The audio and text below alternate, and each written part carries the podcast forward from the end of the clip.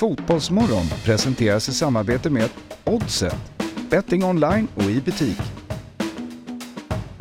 Telia, samla sporten på ett ställe och få bättre pris.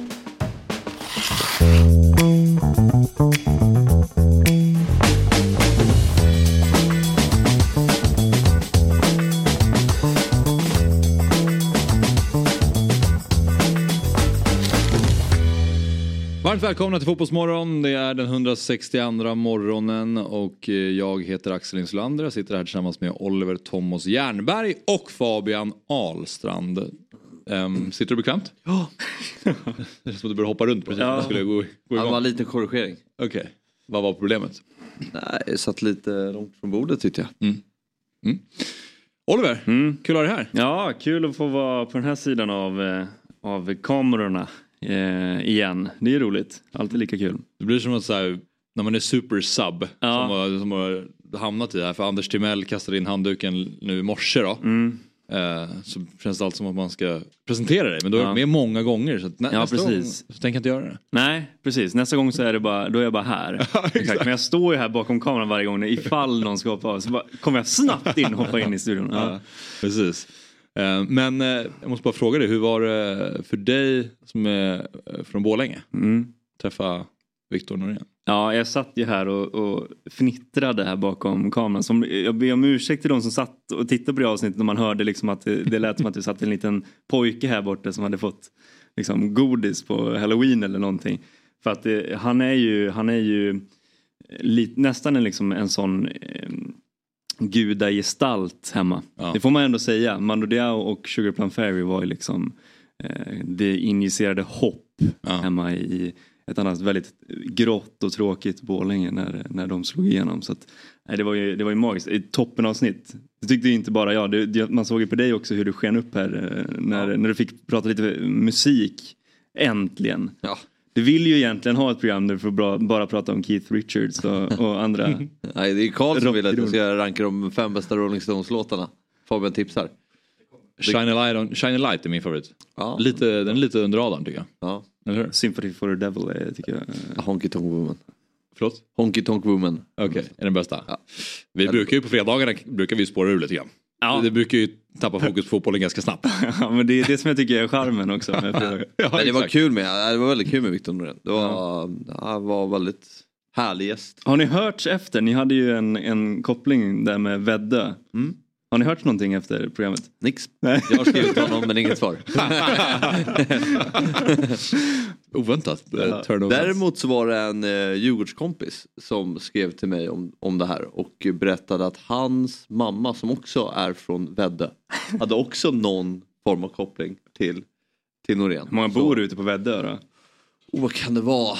Nu ska jag inte göra min mamma besviken här. Uh, oj, nej, eh, då, jag har ingen aning men det är inte jättestort. Nej, men jag tänkte det att om man är från Väddö kanske man känner andra från Väddö. Det är liksom inte... Mm. Ja, Precis. ja. ja men eh, bra. Bra så. Men hoppas ni får kontakten eh, tas upp ändå. Ja men det ska ni göra. Alltså. Mm. Vänta lite tills sommaren närmar sig. Ja. Men det har ju varit en helt eh, otrolig vecka. Eh. Fotbollsmorgons del måste jag säga. Tunga gäster. Mm. Apropå Viktor Norén som du nämnde, Jonathan Unge var här. Vi Ja. hade Ygeman här i studion igår. Eh, med flera. Ja. Och idag hoppar redaktören in i, i studion. Ja, men vi har ju... men, fredagarna är alltid ett litet konstprojekt. Ja. Men vi ska ju prata med tunga gäster ja, det på länk. verkligen. Så att, som vanligt fint eh, avsnitt här i Fotbollsmorgon. Men måste dock börja med att be om ursäkt, många av oss här. Mm. För det var ju så att i onsdags, då, så var det ju den 15 mars. Eller hur? Ja. Och eh, 15 mars 1995, Mm. då föddes ju du, Ja. Fabian Ahlstrand. Mm. Ja. Och det visste ju ingen på, kontor, på kontoret. Ja, Jag får riktigt... Eh, jag får raka nu år där jag inte blivit eh, uppmärksammad på min dag. Förra året så flyttade jag till Australien under, på min födelsedag. Mm. Du flög på din födelsedag. Eller nej, jag landade på Okej, min födelsedag. ja. Så jag var på, i luften dagen innan. Eh, och i år så har ingen uppmärksammat det. Men jag väljer att omfamna det. Grejen är, jag har matat in Förutom allas, för, försökt mata in allas födelsedagar i kalender så att inte det här ska, så Ja. att inte det här ska ske. Ja. Men just som du säger, precis när jag gjorde det tror jag så skulle du flytta. Och då tänkte jag att ja, men då, Fabbe ska ju lämna Dobb. Så då lägger jag inte in Fabbes födelsedag. Men det var ju dumt. Sen kom tillbaka ganska snabbt. Eh, Men eh, oavsett, det var också lite extra kul att du i avsnittet innan i tisdags då sa att imorgon fyller jag år. Och det var ändå, fastnade inte någonstans. Eh, Men grattis! Tack så mycket. Och vi ska Ja, du se... grattade ju mig radioaktivt som uh, Rolf, Rolf Zetterlund skulle sagt. Eh, du Bra, bra där. Lugn grabbar, ja. den kommer radioaktivt. Ja. Okej. Eh, nej men det, du grattade ju efter när du kom på det. Ja. När Nej, det, var ju inte, det var ju lite jobbigt när man kom hem då efter att ha umgås med Fabbe under dagen och gjort 08 fotboll och pratat om allt möjligt eh, kring Dobb. Och så kommer man hem och ser på Facebook att eh, personer som fyller år idag, Fabian Ahlstrand. Han du då också tänka så eftersom att ingen sa grattis till det? Att du tänk, gick runt och tänkte här, de har ju bara, de har ju liksom så här plan, planerat och sagt till varandra att de inte ska säga någonting för snart kommer liksom rulla in en, en stor tårta med, Nej. med eh, någon, någon person inuti eller någonting sånt där. Nej, det var snarare att jag, eh, jag tänkte på det men jag tyckte snart det var skönt. Du började känna ganska snabbt, okej det är ingen som har fattat år det. Det ligger ingen tårta här. Skönt. Ja, Okej, du var inte allt för knäckt. Nej, absolut inte. Skönt. Ja. Men eh, Jag är van, jag värmde upp i fjol liksom. Så jag är van med. okej.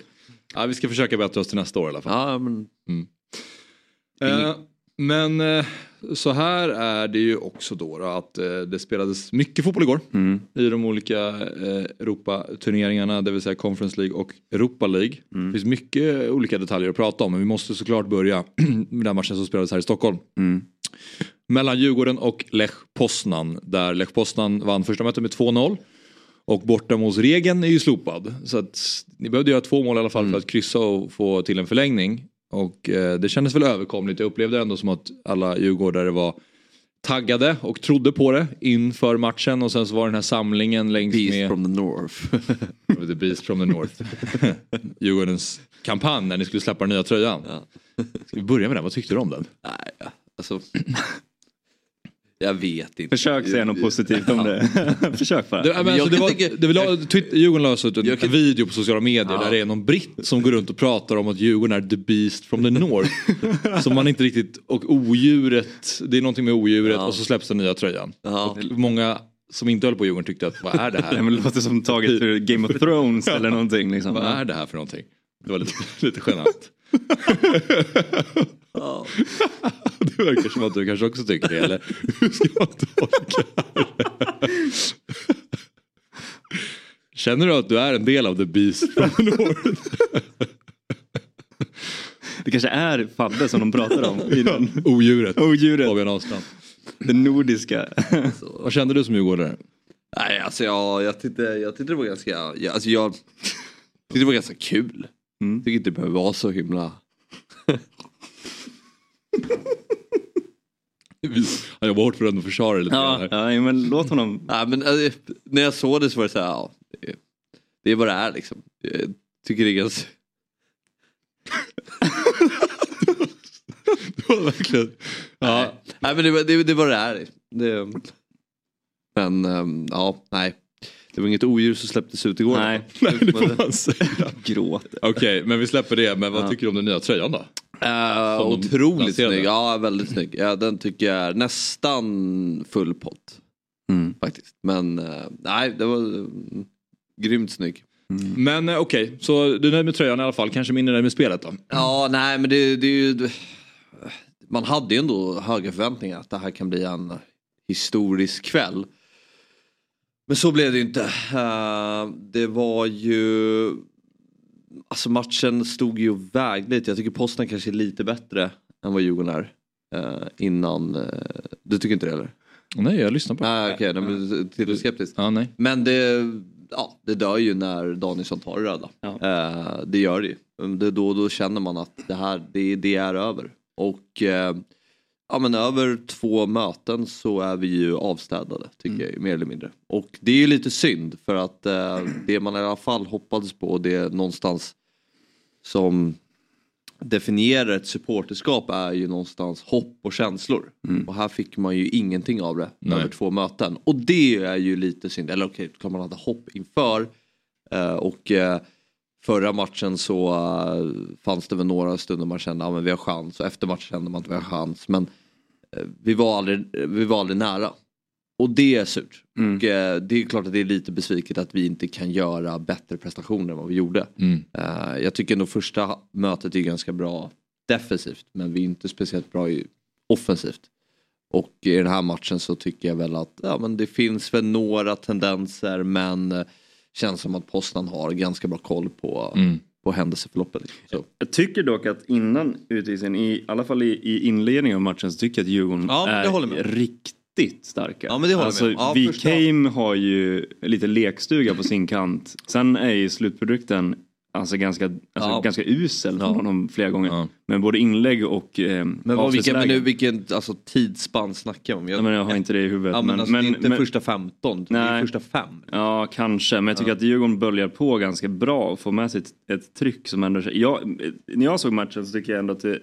Jag sa det innan också inför när vi pratade om matchen du och jag igår att jag, jag trodde att Djurgården skulle vinna det här. Sen, sen blir ju jag är ganska övertygad om att de hade gjort det om inte de åker på den där tidiga utvisningen också. För jag tycker Djurgården var så pass eh, eh, starka och så hade den energin som det känd, Jag tyckte att det kändes i luften som att eh, det här kommer Djurgården att bara ånga på. Mm. Eh, men de hade väl krävts att man tog vara på en av de där lägena som jag tänker främst på vi came från vänsterkanten. Sen har Radetinac något eh, läge, eh, något inläggsläge där också från höger i någon kontring också. Men, men För att, för ehm, att det skapades ju inte så mycket chanser Nej. egentligen. Jag, jag förstår ju vad du menar med att Ja. Viken kom runt på kanten mycket och det gjorde han ju bra. Men som du säger, det hände ju egentligen aldrig riktigt hände inte någonting. nej. Djurgården hade två skott på mål över 180 minuter. Ja, det är för dåligt. Det är, och Ja. varav ett var den här nicken på frisparken för Danielsson som bara smög fram till målvakten. Och det är klart att så här, de är inne i säsong och det är en fördel gentemot oss.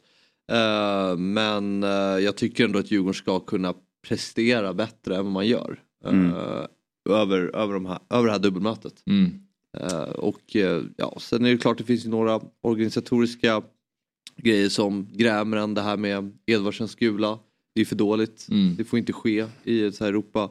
Man, man märker ju att man är lite färska i de här sammanhangen. Oliver Berg var sjuk igen. Oliver Berg var sjuk igen och det var ju tapp. Ja. Han hade ju nog behövt i den här matchen. Mm. Eh, för jag menar Radetinac har ju inte startat en enda nej. uh, tävlingsmatch i år. Eh, och får chansen från start i den här matchen.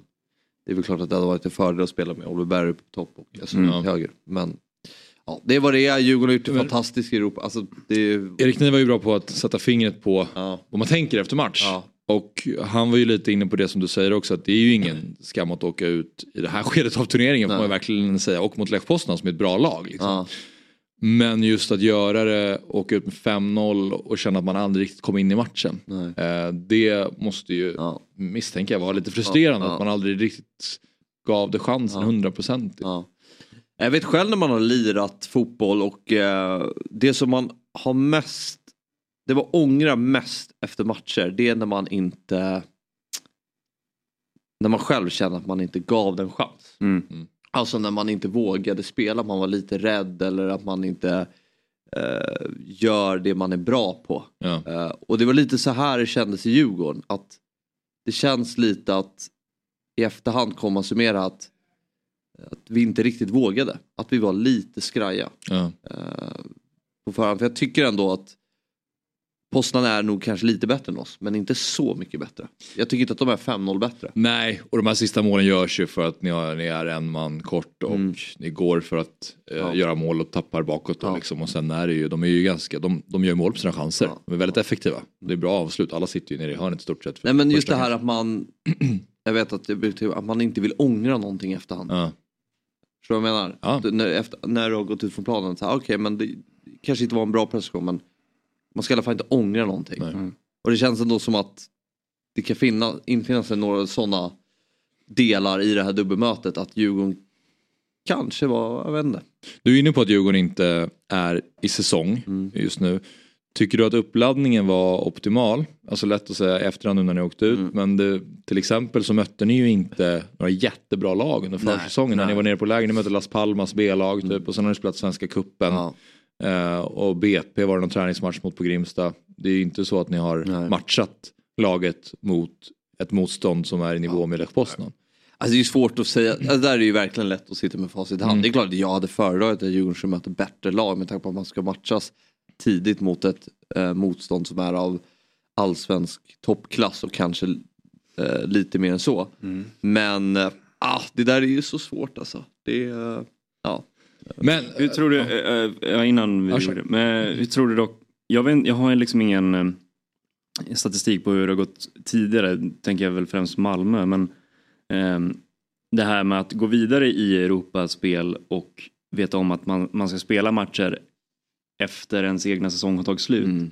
in i den nya säsongen som nu drar igång direkt. Mm. Tror att, tror att, finns det någon risk eh, eller oro för att spelarna kan, kanske inte fysiskt men alltså mentalt inte liksom eh, Var redo. vara redo för nu när allsvenskan drar igång? Nej, det tror jag inte. Alltså, snarare liksom en, eh, inte, kanske inte revanschlust ska jag inte säga, men jag tror ändå att du hinner ställa om eh, mentalt. Det kanske kan ta ett. Nu är det Häcken på söndag som är otroligt viktig. Ja, Alltså, säg att ni torskar ganska rejält nere på Hisingen. Ja. Det kan ju vara en ganska tung smäll.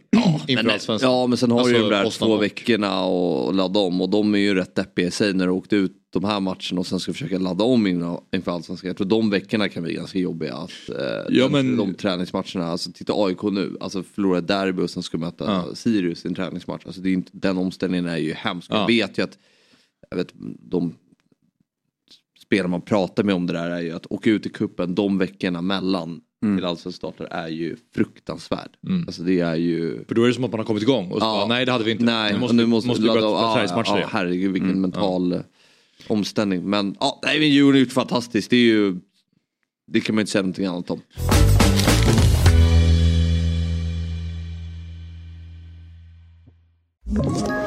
Ett poddtips från Podplay. I podden Något Kaiko garanterar östgötarna Brutti och jag, Davva, dig en stor dos skratt. Där följer jag pladask för köttätandet igen. Man är lite som en jävla vampyr. Man har fått lite blodsmak och då måste man ha mer. Udda spaningar, fängslande anekdoter och en och annan arg rant. Jag måste ha mitt kaffe på morgonen för annars är jag ingen trevlig människa. Då är du ingen trevlig människa, punkt. Något Kaiko, hör du på Podplay. Därför är gardinerna. Okej, men eh, nog om eh, Europa League. Mm. Nu har vi med oss Karl eh, Landsten på tråden och innan vi välkomnar Karl så ska jag då berätta vad vi har att göra med här. För i förrgår blev det då klart att superettan-laget eh, Utsiktens BK värvar Karl, 20 år gammal. Och eh, i 99 fall av 100 så kanske inte det är så att man eh, rycker till så mycket när man ser det.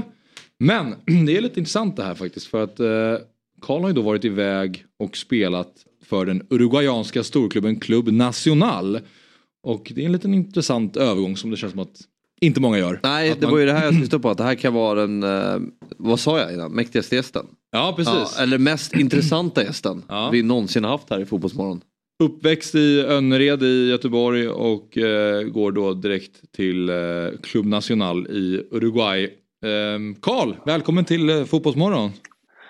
God morgon, god morgon. Ni Ja, ja, god morgon. God morgon. Fint. Vilken Eh. presentation jag fick. Vad glad jag blev. Eller hur? Eller hur? Du, eh, berätta lite. Hur, eh, hur gick det till när du eh, lämnade Göteborg och begav dig till Uruguay och Club Nacional? Nej, men alltså grejen är ju att min bästa vän är från Uruguay. Och från början så var det bara liksom, ja men du vet så här, en rolig grej man satt och snackade om. Att så här, ja men tänk vad skoj det hade varit och om vi kunna lira nere i Uruguay eller i en stor klubb. Så från början var det ju bara, alltså som ett jidder, som ett driv liksom. Uh, och sen så, jag hade precis kommit tillbaka från en lång knäskada och så hade jag spelat i ungefär en och en halv, två månader. Och så hade min vän redan åkt ner till Uruguay. Och så hade han börjat prata om en typ med sin farbror och så vidare som hade kontakter inom fotbollen. Och så frågade han mig så här, men vill du inte bara komma ner och köra liksom och träna med, alltså med National? Och så jag tänkte bara, ja men alltså, det är klart jag vill åka ner och träna. Men alltså mamma, och, alltså, mamma var ju så här uh, halvglad i början liksom, för hon sa du ska ingenstans, du, du ska inte till Sydamerika, du får inte åka dit. och så fick man ju så här förklara om men du vet, så här, klubben, och så, du vet, historia, spelare som har spelat där innan och så vidare. Och så skulle jag bara åka ner och provträna i två veckor, för till slut så fick jag ett ja liksom. Och så åkte jag ner men så kom jag aldrig tillbaka. Så jag stannade där i, vad blev det? Det brukar vara så när man 16 drar till. Sydamerika. Ja. Nej, men jag var där i 16 månader. Otroligt. Men Suarez kom efter Ja. dig va? Ja, precis. Så det var ju helt sjukt för jag är ju dunder Liverpool-fan också. Alltså, jag är liksom tatuerat in Greve Åkerlund liksom. så när det, väl, alltså, när det väl började hypas upp med att han skulle komma så vi, alltså, hela landet var ju alltså, i extas liksom. Alltså, det var helt sjukt. Alltså, när väl han kom och det var klart så var det ju alltså, parader på gatan och alltså, det var ju helt otroligt liksom. Så när, man väl, när han kom till första träningen så hade jag ju så här planerat i huvudet liksom, du vet, så här, okej men jag ska se så här till han, jag ska se så här. Och så, så, och så kom han typ, ja, men det är nästan sist, där lätt jobb på plan, lunka liksom. Och så ska jag hälsa och så blir det så här bara att man nästan, du vet, kollar upp och så du vet, du vet så börjar man stamma nästan. Här, han, är, han, är så mäktig, han är så mäktig liksom. Men det alltså, var vi... det- ja. Fortsätt. Nej, nej, nej. Men hur var han som eh, person eh, och vad, vad, vad, vad kom han in med för karisma? Blev ni polare? Alltså, han, har ju pond, han har ju pondus, alltså, det är inget snack om saker. Liksom. Alltså, han vet ju att han är störst där. Alltså, så är han ju som människa. Och sen så är alltså, han är trevlig, men sen så är det också liksom, alltså, han vet att han är, att han är bäst. Så det var mest att han så här, behövde du sitt tips och beroende från dag till dag så kunde han hjälpa dig. Och sen så ena dagen så kunde det bara varit du vet, han gick bara in i omklädningsrummet och så bara tog han på sig sina skor så pratade han inte med någon. Kanske var det någon favorit som han gillade att prata med. Och sen så andra dagar så var han hur trevlig som helst liksom. Så det var verkligen från dag till dag. Men fick du ut några ord när du träffade honom första gången då? Eller vad, vad, vad hände vid det där mötet? Nej, det blev bara det blev bara några stamningar och så sa han typ såhär ja men El Sueco typ, alltså så, ja men det är du som är svensken i alla fall. Så, så sa jag bara liksom ja och sen så gick han ju vidare. Inte tid att prata med mig. Men så du, du spelade i Häckens akademi Precis. och sen över till, men fick du göra någon, prov, någon provspel då och så fick de se om du höll måttet eller var det bara att du åkte dit och skrev på? Nej men jag, eh, alltså grejen var att de hade typ sett så här. Alltså min vän hade gjort en film på mig efter jag kom tillbaka när jag spelade med Häcken. Och så hade de skickat ner den då till National och så fick de kolla på det och så sa de bara det här är intressant liksom, han får komma och, han får komma och träna med oss.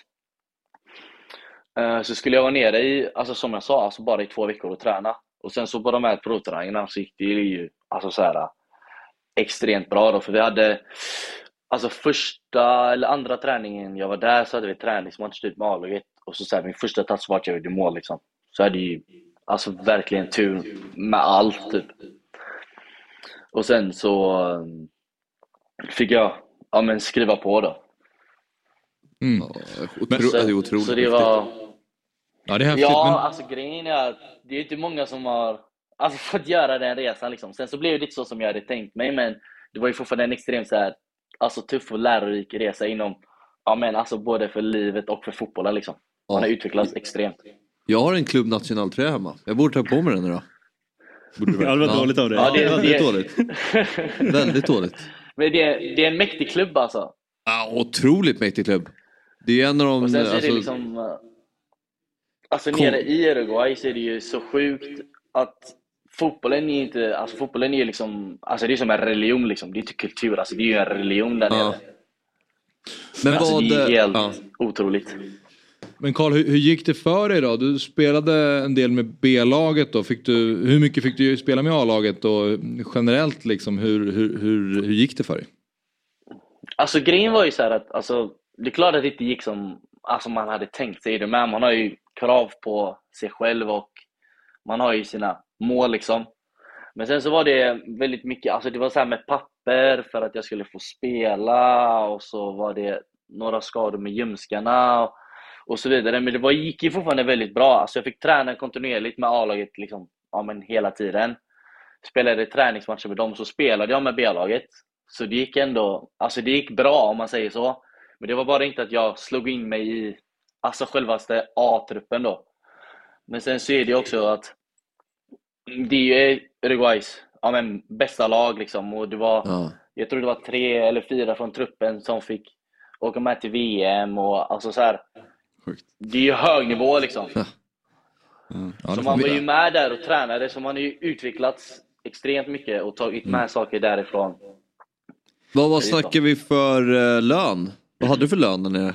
Vi behöver inte gå in på specifikt men Nej men alltså, jag, jag, jag kan inte säga vad jag hade exakt, men jag kan säga att alltså, jag levde ju Alltså jag levde ju gott, väldigt gott kan jag säga. Alltså där nere, för jag var ensam och de betalade mitt boende liksom, så jag levde ju gott. Jag måste fråga en grej, för eh, det finns ju... De jobbar ju väldigt mycket smeknamn i Sydamerika. Den här Mar- eh, Marcus. Luther... Ja, exakt. Men den här Marcus Lutterman va, som satt i fängelse i Bolivia, svensken. Han fick ju smeknamnet El Choco. Där. Ja just det, det känner jag. Ja. Fick du något smeknamn när du var i National? Ja men jag var där kanske, alltså vi snackar en och en halv vecka och så blev jag Carlito direkt. Alltså direkt. Det var Carlito hela tiden liksom. Det sa de till mig det är du och TVs. Alltså varje dag liksom. Ja, nej, men, ja men precis. Kan du inte bara jobba in det nu, utsikten att, att du jobbar in de smeknamnen där också när du hälsar på dina Men lirare? grejen är att det är några som ändå pratar spanska där i Utsikten och så är det några som har börjat säga Carlito. Så det börjar ändå jobba sig in i, Det är bra. i det, lag, i det laget med, så det är bra. Men det, bygga nu? ja, men, men det blev inget något liksom mer udda, typ såhär paprikan eller något sånt där som de kan... Nej, nej. De, de, de, de körde på Carlito, det var enkelt. Men- men jag, jag tänker dock bara fotbollen, man får ju en bild av Uruguayans fotboll när man kollar på landslaget att det är extremt alltså, fysiskt, att de är stenhårda. Ja, men det är det. Hur tufft var Ja, det på träningar? det- Så här? Hur många... alltså grejen är att på träningarna, typ, alltså till exempel jämfört typ, ja, men, alltså i Sverige så är det ändå typ att smäller det på träningarna i Sverige så är det så här mest att, men du vet, om du tar det lugnt, skada till dina lagkamrater, du vet, försiktigt, varva ner lite. Men alltså i Uruguay så var det alltså, small det så small det liksom. Det var bara att ställa dig upp och så fick du smälla tillbaka liksom. Sjukt. Alltså Men det jag- var ju extremt fysiskt. Jag såg också att alltså, så här, du har spelat med Luis Suarez, vilket är hur stort som helst, men det tar ju inte slut där. Du tränades ju också av Alvaro Recoba, alltså gamla Interspelaren. Alltså, det, Precis. hur, hur var det? Hur var det och vad lärde du från honom? Men, men han kan ju fotboll så extremt mycket. Och sen så var ju han också lite där för att, ja, men du vet, han har väl inte så mycket att göra liksom, så han känner väl att han vill, han vill vara i klubben lite och hjälpa till. För hans son var ju lika gammal som mig. Så jag blev ju jättenära vän med Rekobas son också. Så jag körde ju mycket extra med, med Alvaro då. Men hans vänsterfot är något utav det alltså, Ja. bästa jag sett. Det är helt otroligt alltså. Fick, ni, fick ni köra så frisparksövningar med när han bara Ja fick men bara visa? precis. Exakt. Och det Han värsta var att han gång, satte den varje gång. Ja, ja. Han gick bara fram och sa men nu ska jag visa du vet. Och så garvade han lite och så joggade han och så körde han lite i krysset liksom. Men rent fotbollsmässigt då, kunde du lära dig någonting av Luis Suarez? Ja, alltså grejen var att det som är så sjukt med honom är att han är en otrolig alltså, avslutare. Alltså, det spelar ingen roll, alltså, på en match så kan han ju ha typ 10-15 boltar nästan, men varje gång bollen kommer in i straffområdet så är han ju nästan där liksom, och han gör ju alltid mål. Så han gav ju en tips på så här, alltså, avslut hela tiden och så sa han så här, ja, men gör det här, nöta det där, spring så liksom. Och så har man ju försökt ta efter det liksom och lära sig. Och du lärde honom att målvakten får ta bollen med händerna. I situationen där, där han, han får ett skott. Ja, det finns ett, ett klassiskt klipp eh, när eh, Luis Suarez eh, Vinkar på hands. må- målvakten plockar ner bollen med händerna och han står och vinkar på till hand. Och han vill ha straff. Det var ditt bidrag. Ja. Vi måste även ta upp det här med Alltså jag, jag, jag, var, jag gjorde lite research Ja, du på... får berätta om ditt gräv här. Ja, jag tror jag vet du gräv och gräv. Men, men jag läste mig runt lite om National. Eh, anrik klubb. Men jag fastnade för en grej. Eh, att klubben har ett rekord i Guinness World Record-boken. Eh, för att ha, alltså supporterna har byggt, eller gjort den största flaggan i hela världen. Jag, du skrev, jag skrev ner det i OH-flaggan. Mm. Ja, precis. En OH-flagga. Det var en, under en Copa Libertadores match mot mexikanska laget Deportivo Toluca. Ja. 2013. Mm. 600 meter bred, 50 meter hög. Flaggan väger 5 ton. Ja. Det, Det- låter helt bisarrt. Ja. 400 personer krävdes för att transportera flaggan. Ja, men alltså det är så roligt. Det ser ut så här nästan varje match. alltså deras fans är, alltså deras fans är de alltså, bästa i världen. Alltså så här, det är helt otroligt. Ja. Men sen så är det ju sån grej att du vet, i Uruguay så finns det typ att om du frågar någon typ i Sverige så här, typ, ja, men vad håller du på för lag? Eller så kan man säga typ, ja men jag är fan av eh, Blåvitt eller jag är fan av AIK typ och så vidare. Men i Uruguay så är det så här att Incha är typ om supporter, så då kunde du säga så här, frågar du någon så sa den typ så här. Ja men eh, soy Incha de Nacional typ, jag är fan. Och sen så fanns det de som sa soy fanatico. Så det blir liksom en ännu högre nivå av ett fan liksom, för då Aha, betyder okej. klubben liksom allt för dig. Okej. Så det är också en sån sjuk grej. Att Ja. det är som en religion liksom. Det är Ja. inte som alltså, runt om i Europa och... Men hur känns det att lämna det där då Karl? Alltså, hur mycket kommer du jobba för att en dag försöka ta dig tillbaka eller spela mer i, i Sydamerika? Alltså grejen är att just nu så kände jag, alltså jag hade ju tid kvar på mitt kontrakt i Uruguay. Men sen så var det att så här, jag hade varit borta från min familj i nästan ja, men 17 månader. Och eh, sen så hade jag lite så här personliga anledningar att jag ville ja, men ändå vända hem igen för min morfar började bli lite, ja, men lite sämre och jag vill vara nära honom. Och sen så kände jag så här att jag har lärt mig otroligt mycket liksom. Alltså jag åkte som en 19-årig pojke och jag kom tillbaka som en 20-årig ja, men, man kan man säga ändå. För jag lärde mig hur man bor själv och lever liksom.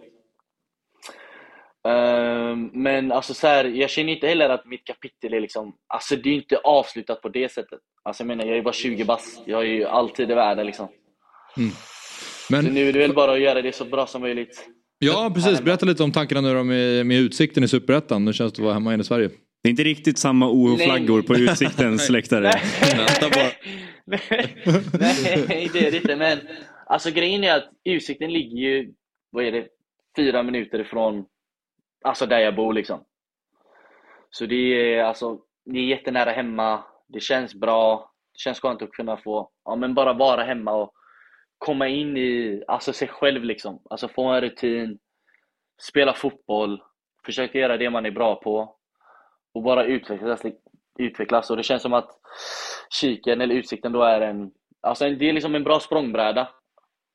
Så nu skrev jag ett tvåårskontrakt. Så ingen stress och alltså försöka springa iväg liksom. Utan bara ta det lugnt, göra sitt jobb och så ta det därifrån liksom. Så får man se. Oftast så är det ju så att du förtjänar vad du väl får i slutändan liksom. Eh, till eh, en liten trippel som jag har plockat fram. Du är så duktig.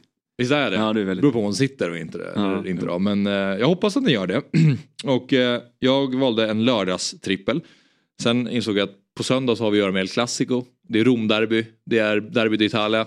Hade kunnat välja lite en söndagstrippel också men det blev en Häcken-Djurgården. lördags... Häcken-Djurgården, eh, precis. Det blev en lördagstrippel istället. Och då har vi till exempel Mjällby-Bayern. Kan börja med den matchen där i mitten. Och då tänker jag så här. Bayern, man ser de kör över Sundsvall, vinner, eh, vinner med 8-0. Men, nu ska de åka ner till Strandvallen. För Men de- är det på Strandvallen? Ja, vad Det jag förstår det- så är det på det- det är Strandvallen. gräs. jag, jag, jag, jag googlade lite på det igår Ja. för det är en viktig detalj här. Ja, det är verkligen. Ja. Och vad jag förstår så ska matchen spelas på Strandvallen. Ja. Och då tänker jag att den här planen kan inte vara helt klar än. Nej. Och Bayern Det blåser ju alltid där också. Det är en detalj med Strandvallen. Det finns ju inget ställe i Sverige som det blåser så mycket på som just Strandvallen. Precis. Och det kanske inte gynnar Hammarby. det är ju där och eh, Varberg Energi Arena är väl, är det så? Ja. Ja, något sånt. Eh, något sånt. Något sånt. Osbergsvallen. Ja, Ja. det är väl det gamla ja, namnet. ja, Varberg Energi Där brukar det blåsa också. Ja. Men ja, så att därför har jag spelat under 2,5 mål. Mm. Till 1,82 gånger pengarna. Dumt. Jag tycker att den är lite så här, för man tänker att Bayern kommer blåsa på Mm. och gå framåt och göra mycket mål. Men Mjällby, om de har tagit, ett, tagit sig hela vägen till semifinal så är det uppenbarligen inte ett så dåligt fotbollslag. Nej. och jag tror att de kommer kunna stångas rätt bra mot Bayern. Ja. Mm. Och förmodligen så kommer de dessutom ligga ganska lågt och veta att Hammarby kommer vilja ha mycket boll. Men de är ganska aggressiva också. Det blev de i alla fall. Jag kommer ihåg när Anders Torstensson kom tillbaka till Mjällby och räddade kvar dem i Allsvenskan 2021. Mm. Jag kommer ihåg att de var, blev väldigt mycket mer aggressiva under honom. Och det tycker jag man har kunnat se lite under Svenska cupen också. Ja. På en ganska dålig naturgräsplan så kommer de kunna komma in i press, då kommer de kunna smälla Bayern och störa dem. Så jag tror, ja, Ja, det är spännande inte Mjällby. dumt, intressant. De har ju de har också, de har också en, favorit, en personlig favorit till mig. Eh, har ju gått till Mjällby, Alexander Johansson som Ja. har varit extremt bra hittills. Han har gjort mål i varenda match i princip som de har spelat i, i kuppen Som var i Varberg tidigare. Han var ju med här i höstas. Också apropå personer med bra energi. Där har vi också en, en glad kille. Så att, Det eh, känns som att han har utvecklats mycket senaste året bara. Som Ja, vi var inne på det. Han var ju Brage, eh, alltid tillbaka till Brage. Där hade han det ganska tufft. Men sen när han kom tillbaka till, eh, från utlåningen då till Varberg så började han ju smälla in mål och nu har han fått en perfekt start här i sin nya klubb i Mjällby. Så nej men det blir ju väldigt spännande. Ja, En av de mest underskattade värvningarna det här fönstret. Mm. Sen eh, längst till vänster på dagens speltips som vi presenterar i samarbete med Oddset då. Så är det alltså Chelsea-Everton över 2,5 mål. 2,04 gånger pengarna. Och Chelsea de senaste matcherna och generellt under Graham Potter det har inte sprudlat. Nej. Det har inte gjort jättemycket mål. Men min feeling är nu att Det de lossnar är, nu. Ja, men, ja, men de är, nu, är, nu händer det någonting. Nu är de på gång. De är vidare i Champions League. De slog ut Dortmund över två matcher. De eh, mötte Leicester här senast på bortaplan. Vann med 3-1. Så att de gjorde tre mål och eh, släppte in ett men det behöver ju bara bli över 2,5 mål i matchen. Så jag tror att de och Everton är ett, det är ett begränsat fotbollslag. Så jag tror att det här kommer lite så här motsatt Mjällby-Hammarby. Att man kanske tror att det kommer bli en låst match. Men jag tror att det kan bli en öppnare match. Än vad det ser ut som på pappret. Och därför tycker jag att den var lite rolig att ha med. Ja, nu tror jag verkligen att de kan, jag tror att de kan avsluta den här säsongen ganska starkt ligan. Nu lär ju Potter få säsongen ut. Det måste han Ja, få. för det finns ju inget annat så här. Ligan, de har ingen chans. De har Europaplatser att kämpa för. Mm. Eh, Champions League får vi se hur långt de tar sig. Jag tror de åker ur nästa runda. De Men, det en, Men det är så här, vad, vad finns det för uppsida och, och det var, nej, vad, vad skulle en ny tränare komma Ja, in och göra? ja, det är inte nej. någonting som behöver räddas. Nej. Alltså, Det är inte så att de har risk att sluta så jävla långt ner så att det blir kris egentligen. Det är väl Eh, ass. Vad sa du? Det är väl någon ass. Ja, är det han möjligt. fortfarande? Eidevall eller? Nej, Björn nej, Hamberg. Ja, han är- Eidevall är Han är kvar där va? Edvall precis Ja, spelat just det. tränade Arsenals Arsenal, eh, damer. Ja, just det. Hamberg. Mm. Är det han eller? Han är kvar, han är kvar. Han, står över då. Ja, det hade ju varit wow. Nej men som du säger eh, Fabio, jag tror att Potter behåller sitt jobb säsongen ut. Och jag tror att de börjar få igång det nu. Alltså, det är inte märkligt heller när det är så otroligt mycket nya spelare att de behöver lite tid för att lära känna varandra. Till och med Mudryk gjorde ju en assist här senast. Mm, ja, precis. Ja, men då tal, allt talar ju för att det blir mål här då. Ja, det är så jag tänker i alla fall. Sista matchen, Aston Villa mot Bournemouth. Eh, där tänker jag bara att Aston Villa vinner den matchen, 1,71. Det innebär att den här trippeln landar på 6,34 gånger pengarna. Och eh, angående Aston Villa så det är ett jäkla lag som är upp och ner. Och Bournemouth går och slår eh, Liverpool. Eh, som också är ett lag som är upp och ner. Men Villa, bara min känsla, att de på hemmaplan så är de starkare. Ollie Watkins är igång. Så eh, den är mer magkänsla än eh, särskilt mycket logiska argument. Ja. Så där har ni den. Jaha. Trippen. Det är en liten, eh, räcker inte till en fredagsburgare men kanske en fred, fredagspommes. Ja, den här- exakt. Eller om man kan be om en halv burgare. ja, ja just det, det kan man ju göra. Jag är inte så hungrig idag så jag skulle vilja att ni bara slicear upp den. Precis. Vi kan ja. dela på varsin. Ja. Ja men bra, den här är rolig. Ja, jättebra. Den är rolig. Ja, det här känns mer som att den passar dig än om jag hade tagit fram en söndagstrippel och att det hade varit ett klassiker de stora matcherna. Du gillar mer mjällby bayern till exempel. En Fabbe-trippel, Men Clasico kommer ju är din nära. Titta på. Jo, jo, jag menar mera att det är de stora Ah, main, ah. main, mainstream-matcherna Ja, ja. Mm. som du inte tittar på generellt. Men om man vill rygga det här spelet då eh, så kan man gå in på dob.one slash oddset eh, eller använda sig av eh, QR-koden som ni ser i bild. Och Oddset är en produkt från Svenska Spel, Sport och Casino AB. Det är åldersgräns 18 år och har du problem med spel så finns stödlinjen.se.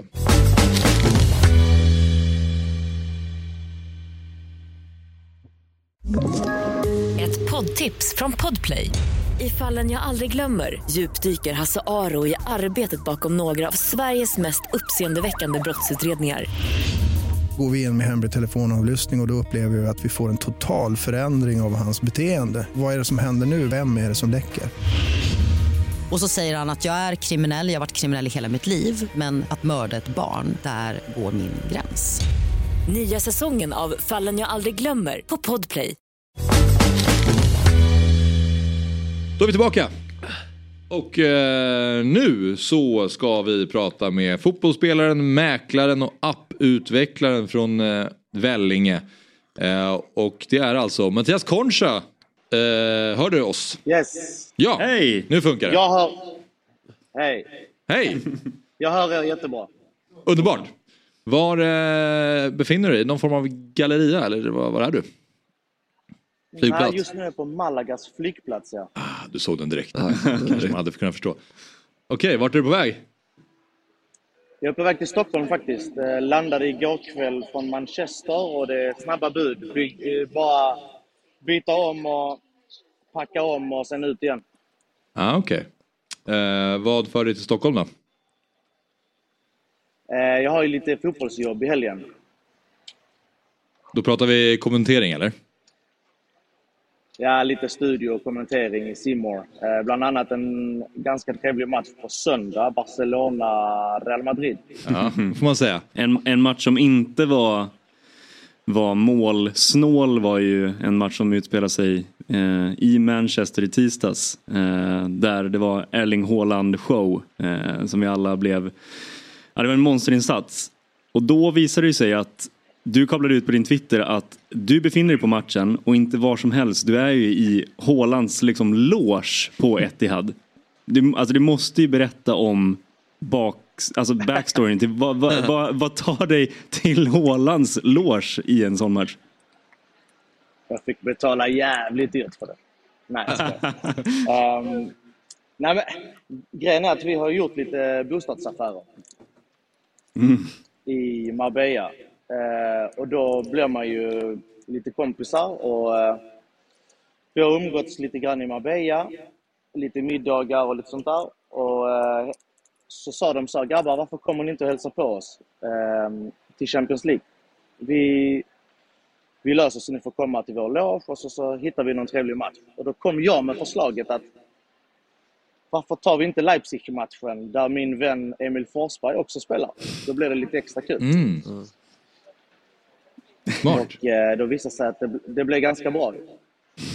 Men Haaland kanske vill över det igen nu när han gjorde fem pytsar. Ja. Concha-effekten. Nej, men det var lite kul för när han, när han kom upp i logen sen efteråt, efter matchen, så, så det första jag frågade honom så sa vad fan, blev du, varför, var, det, var det du som ville bli utbytt? Han har ju chansen att göra både, han har ju chansen att göra både ett mål och två mål till. Ja. Så tittar på mig så skakar han på huvudet. Nej, nej, det var inte jag. Fråga Pep, sa han. så, Var han förbannad då? Jag tror han, nej, men jag tror han hade nog klarat en tio, tio minuter till. hade han nog kunnat klara. Och han hade nog satt en balja till på de tio. Ja, det måste vara frustrerande när man ändå har det där målet, eller rekordet inom Ja, räckhåll. jo. Eller så ryker korsbandet så kommer de fråga varför byter de inte ut honom. Men, men, men, det var, men det var lite kul för det var, det var ju bara det var ju bara hans närmsta norska familj där inne i logen. Och då sa jag så här, svenskarna ni får komma lite oftare. Så. här. Men hur, hur, hur blev du mäklare Mattias? Hur landade du där efter karriären? Uh, jag höll väl på med lite grejer och sådär innan jag valde att hoppa på det här. Men alltså, jag har haft ett intresse för bostäder. Har lite egna fastigheter och sådär. Som, ehm, som har skapat ett intresse. Och sen så blev väl steget dit uh, ganska naturligt. Jag hade lite kontakter som satte mig ihop med andra kontakter och sen så var man igång. Men det är ett jäkligt roligt eh, jobb alltså. In- Ingen dag är lik den andra och man får träffa folk och man får eh, hjälpa folk att hitta sina drömbostäder. Mm, bra. Jag, jag tänkte att, eh, jag, jag tänkte att, att eftersom att du är mäklare så tänkte jag att vi, vi, vi ska ta hjälp av dig. Eh, eller kanske en, en tidigare lagkamrat till dig som behöver din hjälp. Axel, du har ju... Ja, precis. Det är ett- objekt, ett objekt här då. Ligger i Danmark och det är eh, din gamla lagkamrat Tobias Gran. som ska ha 20 herregud. miljoner. för det här. Vad säger du? Är det rimligt? Alltså är detta en riktig story? Ja, det är, han ska sälja den här gamla tomten med den här ja, ödehuset. Han vill ha 20 mi- miljoner för, för, eh, det här då. det Och elsparkcykeln ingår. ja. Eh, Kan man tänka sig att tomten är lite större än vad man ser? Ja men det ska, det ska sägas att den, det är en eh, sjötomt eh, det här. Eller havstomt kanske det till och med. Men, men eh, med det inbyggt då. Hur, hur skulle du värdera, bara se på den här bilden. Är 20 miljoner rimligt pris eller? Det, det, det, är svårt, det är svårt att säga. Dels så har jag inte koll på danska marknaden. Sen ser jag inte riktigt så mycket. Men jag är ju ständig, jag är i ständig kontakt med. Han är ju han är ju sugen på att köpa någonting nere i Marbella också.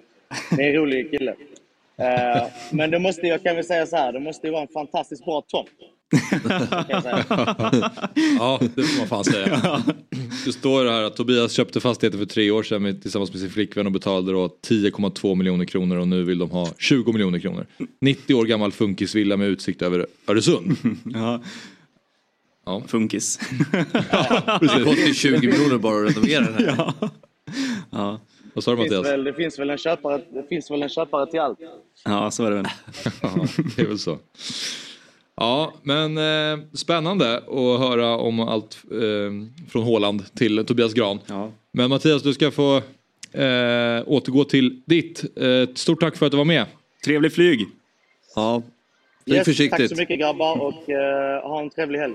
Ja, detsamma. detsamma. Hej! Ciao! Ja, Måste försöka leta upp, eller måste få tag på Tobias Gran också och höra mer om om det här verkligen är en, en bild som gör eh, liksom hela affären eh, rättvisa. rättvisa. Ja, det, Det här är någon taskig dansk journalist som har tagit liksom en bild på en, det på någon är, ruckel på tomten. Ja. är min, min bästa kompis eh, eh, extra farsa kan man säga. Mhm. Han eh, så, jag jobbar också mycket med att så här, sälja och försöka liksom eh, tjäna mycket pengar på bostadsmarknaden. Och han eh, sa alltid då till min bästa kompis att det finns tre viktiga faktorer. Och det är läge, läge och läge. och det, det har jag tagit med mig. Ja. Så att, då fattar man att han kan gå för 20 miljoner när man hör om, om läget då. att eh, det också, på andra sidan ligger Svanemölle Beach och småbåtshamnen. Ja, Okej, ja, det är klart det ska kosta 20 miljoner i så fall. Då förstår man ju. Ja, då förstår man. Nu tycker jag vi pratar om Hjalmar Ekdal och eh, herregud vad saker och ting flyger för Hjalmar. Ja, det. Eh, det är ju vansinnigt. Eh, årets back i Allsvenskan har han blivit utnämnd till. Vann studiokampen i vår Fantasy Premier League, kanske det viktigaste. Eh, och sen har vi ju det här med att han också gick till Burnley då. Mm. I Championship. Lilla och lilla detaljen blev månadens spelare. Gör ju lite vad han vill där känns det som. Eh, även offensivt. Och eh, nu då landslaget och få spela tillsammans med brorsan. Nej, det, det tar liksom aldrig slut. Jag vet inte vad man ska... Man kan fortsätta evigheter. Men Hjalmar, eh, välkommen till Fotbollsmorgon. God morgon på er med. God morgon. Hur, hur mår du i all framgång? Eh, Jag mår bra. Det är, det är mycket att ta in i början och eh, det har väl gått väldigt mycket snabbare än vad jag trott. Så det, är- ja, det, det har varit en positiv överraskning här i första tiden. Ja. Vi pratar lite ledarskap här om och olika fotbollstränare. Du har ju haft ja, Janne nu då och vi har Kim och Tolle, vi har Vincent Company. Rydström. Rydström. Det, är- det är ju väldigt många stora fotbollshjärnor Mm. eh, får man säga. Vad, liksom, vilken typ av ledarskap uppskattar du i ett omklädningsrum Hjalmar?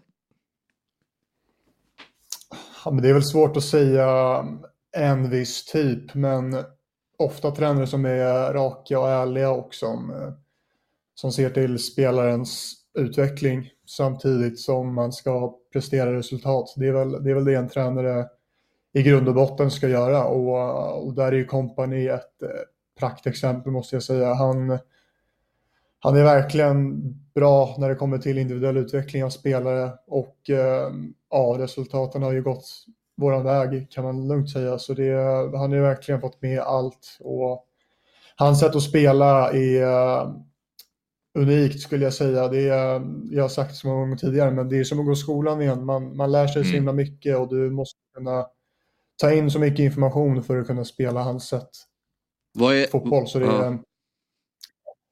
vad är det man lär sig?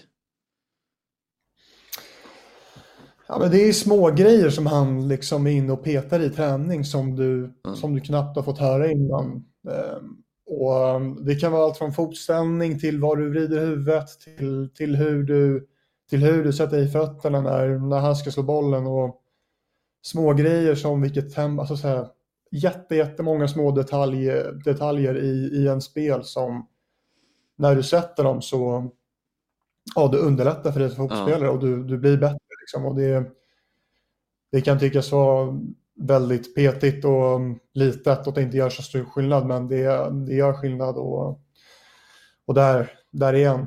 Mästaren, liksom. Ser du att han gör det på andra positioner också? För jag tänker alltså att han var mittback, han har mer kunskap om mittbackspelare än till exempel mittfältare och anfallare. Eller ser du att han agerar så mot mittfältare och anfallare också? Ja. Ja, men det gör han absolut. Eh, Jag skulle säga att hans fotbollshjärna i stora hela är, eh, är otrolig. Och ja, så mycket fotboll som man kan så kan han, kan han lära ut mig lika mycket som man kan göra till Ashley Barnes på topp. Liksom. Och, det, och de, de grabbarna säger det också att hade vi, hade vi haft dem för tio år sedan hade vi alla spelat i landslaget idag. Det, man märker att de också är väldigt fascinerade och att de, de lär sig väldigt mycket varje dag de är. Men det, det är spännande där. Burnley har ju varit, eh, man har ju förknippat dem med Sean Dyche i, i, han var ju där hur länge som helst och, och den typen av fotboll som han stod för. Company har ju kommit in med, med nya idéer, nya tankar, liksom fått, fått liksom träff från första början. Eh, Det känns som att han har nästan ändrat en typ av eh, en fotbollskultur i, i klubben. Vad, vad krävs för att få en sån, eh, vad har han för att få liksom den impacten på en, på en klubb som Burnley direkt? Vad är, det, vad, är det han, vad är det för egenskaper som krävs för det? Nej, men det är väl först och främst att han har en jävla pondus och ett stort förtroende från allihopa. Mm. Eh, det verkar som att hela klubben är otroligt nöjda med honom och, och därmed ger honom ett stort, stort förtroende. Så ja, när han har allt förtroende så har han också alla fria tyglar och alla verktyg som krävs för att, för att få igenom sitt spel och sitt spelsätt. Och han har väl tagit med sig jättemånga ledare, vad jag har förstått, från Belgien där han slog igenom i Anderlecht och, och så. Så det, är- han, ja, som sagt, han har fått, fått det han behöver för att kunna, kunna lyckas. Ja, men jag tänkte bara utifrån så har man ju bilden av the Championship att det är en liga som lite bevarar mycket av det gamla fotbollen. Alltså mycket knock it long och mycket närkampsspel och dueller. Vad, vad hade du för känsla när du åkte över till England? Vad, vad, vad hade du för tankar kring fotbollen som spelas där och hur du skulle anpassa dig och, och sådana saker? Eh, jo, men den bilden hade väl jag också lite. Sen har jag förstått det som att många fler lag strävar efter att bli mer moderna och spela en mer modern fotboll. Och inte minst Burnley då Ja. är ju ett, det är väl laget i ligan som, eh, som ligger i topp när det kommer till bollinnehav och, och hö, hög press, vilket liknar ganska mycket det vi hade i Djurgården. Så när jag pratade med kompani där innan och han, han sa det att vi, vi har högt bollinnehav, vi, vi spelar väl ingen typisk Championship-fotboll liksom. Då, ja, då, då såg jag det som ett, som ett steg i en riktning där ja, Championship, det är väl den klassiska fotbollen där är väl ingen fotboll som speglar mig som fotbollsspelare, men får jag ett lag som, som toppar ligan när det kommer till alla de bitarna i ett spel som jag är bra på, då, då blir det ju bra. Liksom. Sen utvecklar det mig också väldigt mycket att få spela en fysisk fotboll mot, mot sådana motståndare. Så nej, det, det har varit bra. Och nu till helgen så tänkte jag bara komma till att ni spelar ju kvartsfinal i FA-cupen och ni ställs mot Manchester City på deras hemmaplan. Du ska möta Haaland. Det är väl eh, förmodligen din tuffaste eh, uppgift, måste det vara, i karriären än så länge att ställas mot City eh, på Etihad. Vad tänker du om den uppgiften Hjalmar? Ja, vad tänker jag? Det, det kommer bli otroligt häftigt. Det, det, ja, vi, vi möter världens bästa fotbollslag i princip. Så det, jag vet inte, ska man be till Gud innan? Och, inte, det liksom, vi, får ju gå ut där och bara hoppas att vi alla formtoppar och att de har en dålig dag. Då ska vi nog kunna stå emot rätt bra i alla fall tror jag.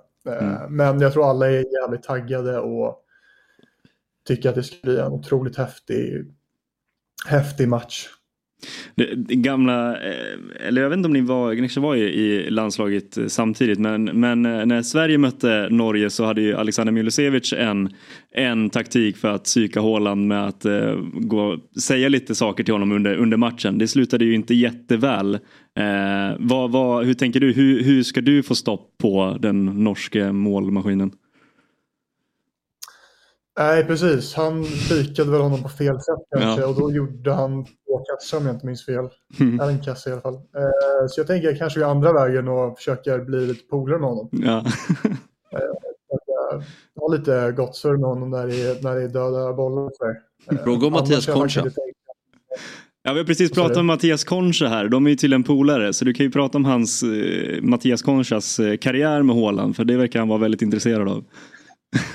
ja, det kanske är bra. Kanske Bostadsmarknaden på, i Marbella. Ja. ja, exakt. Jag tror att han hade blivit psykad för att han hade blivit förvirrad i alla fall. Ja, började prata om Mattias, Mattias Concha vid en hörna. Förlåt? Concha, din mäklare. Men, men Hjalmar, om det är några som ska kunna slå City så är det väl ändå Dels att Burnley är så, att ni är så starka just nu men att det är också Vincent Company och Craig Bellamy som assisterande som också har ett förflutet i Manchester City. Ja, nej men precis som du säger. Det, han, Company möter ju sin, sin lärare lite och ja, vem vet, kanske Company har tagit det bästa från Pep och adderat det själv han tycker är bättre. Så tränarmässigt så blir det ju en jäkla intressant kamp där, där vi ställs mot ett lag som förmodligen spelar på ja, nästan helt samma sätt. Ehm, så det, det, på ett sätt är det, ju, är det ju bra för oss och kul att se också hur, hur det, ja, så sättet som vi spelar, hur, hur det, hur det liksom visar sig på den allra, allra högsta leveln. Ehm, men ja, jag tror ja, den tränarkampen blir, blir jäkla, jäkla kul och spännande faktiskt. Vad fyller Bellamy för funktion? Klassisk andra tränarroll skulle jag säga. Han eh, smyger in små, små tips och eh, är väl den under träningar och övningar som, eh, ja, som, som snackar mycket, skickar in bollar och är lite domare liksom. Och, ja, klassisk andra tränare. Mm. Har han dragit eh, historien om eh, golfklubban än? Nej, det har han faktiskt inte gjort. Och, eh, jag vet inte om jag riktigt vågar lyfta upp den här Men du vet vilken det är eller? Ja, det vet jag. Jag vet inte vilken det är. Nej men det är när han eh, slår väl John Arne Riise ja. inför en Champions League-match mitt på natten. Med en golfklubba. Han slår honom med en golfklubba mitt i natten? Ja, Riise. Och sen gör han mål mot Barcelona. Firar absolut en goldsing. Vilken dåre. ja men. Eh, jo du har ju faktiskt ställts mot Håland tidigare, Hjalmar i Norge eh, när ni mötte dem eh, i eh, landskamp där och mm. eh, då var det också ganska tufft. Vad, vad tar du med dig från den matchen? Har, kan du liksom, fanns någonting som du lärde dig av att möta honom, hur han spelar och sådär? Eh, ja, det, det gör jag väl. Ehm, det var en tuff match. Han var, han var bra. Han gjorde två mål, tror jag. Han gjorde ett mål där han kom framför mig på ett inlägg och mm. det, det är ett sånt inlägg som jag liksom innan då och efter har känt att det, det där är en boll som jag har koll på. Men mm. när du möter världens bästa forwards så, så måste du alltid vara extra, extra noggrann och hålla koll på var han är och liksom du, du måste alltid vrida huvudet i straffområdet för det är där han är en killer. Han, han gör så jäkla mycket mål och det är i straffområdet de görs. Så um, har du missat honom i en halv sekund så är det kört. Liksom. Och um, som jag sa, en sån där boll, ett sånt inlägg är en sån boll som jag känner mig trygg med vanligtvis att jag får undan. Men då, då kommer han framför mig där i sista sekund. Så det är, det är sådana situationer som du måste vara på tårna och verkligen försöka komma in på honom. Och även om man är ett fysiskt monster så är det bara att stå upp så bra du kan där. Mm.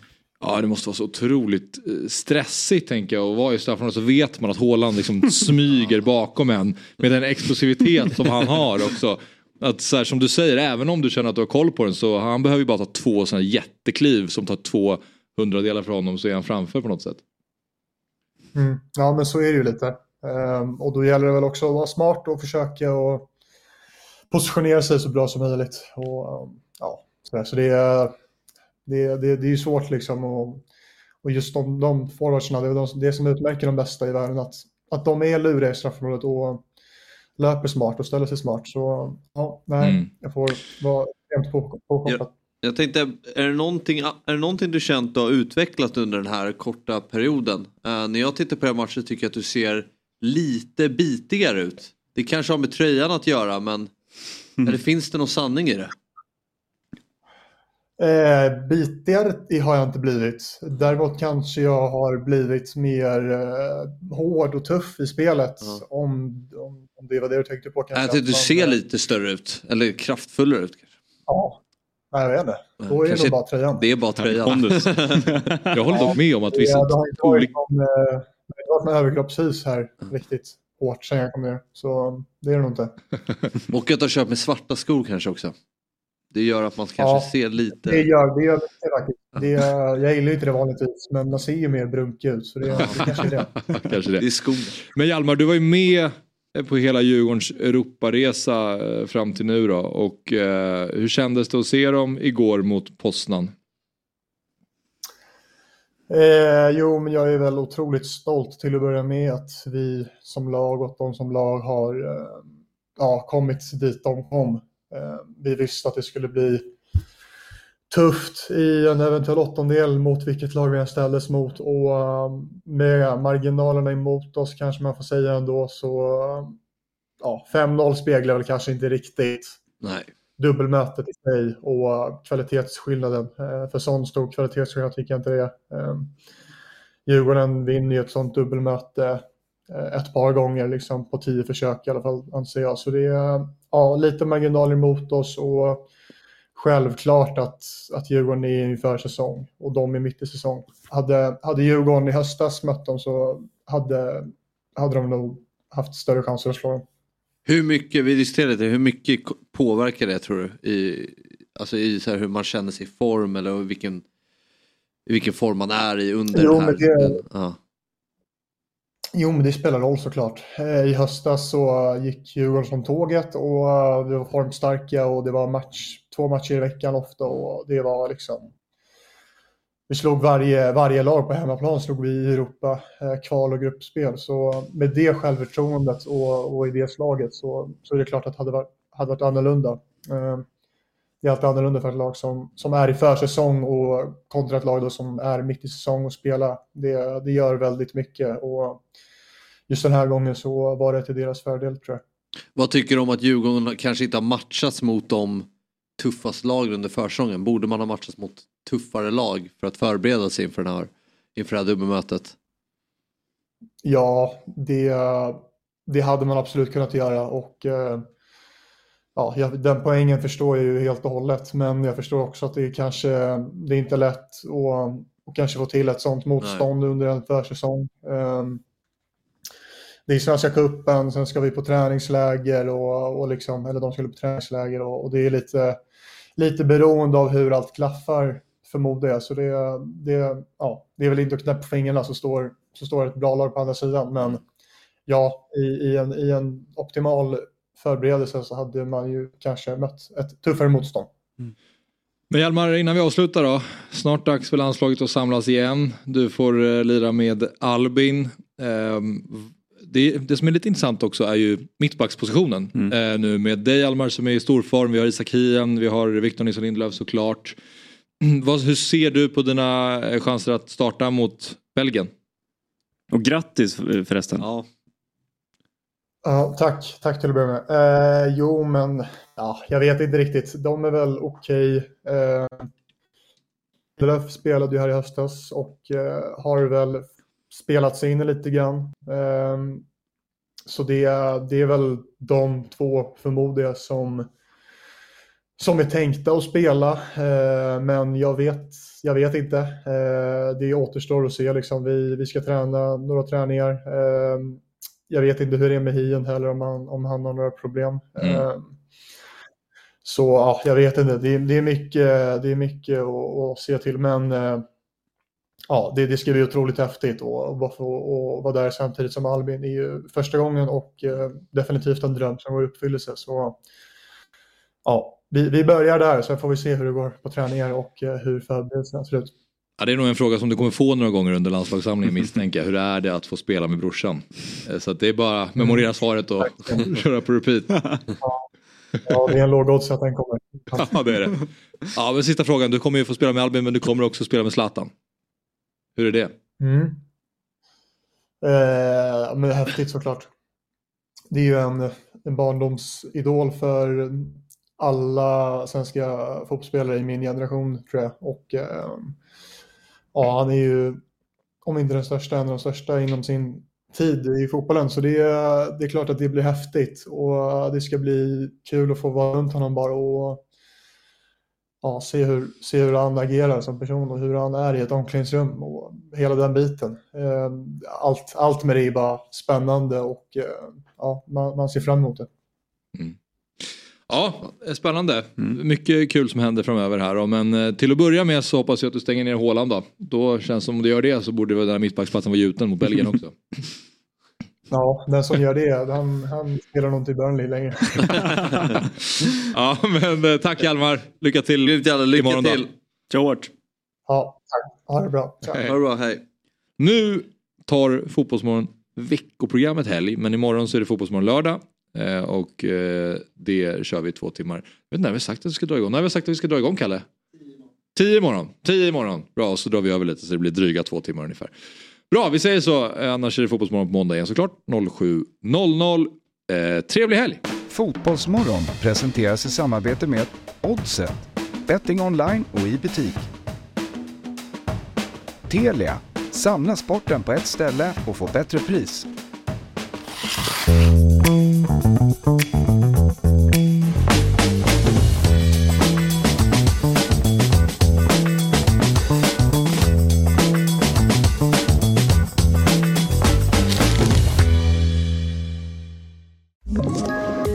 poddtips från Podplay. I fallen jag aldrig glömmer djupdyker Hasse Aro i arbetet bakom några av Sveriges mest uppseendeväckande brottsutredningar. Går vi in med hemlig telefonavlyssning och, och då upplever vi att vi får en total förändring av hans beteende. Vad är det som händer nu? Vem är det som läcker? Och så säger han att jag är kriminell, jag har varit kriminell i hela mitt liv men att mörda ett barn, där går min gräns. Nya säsongen av Fallen jag aldrig glömmer på Podplay.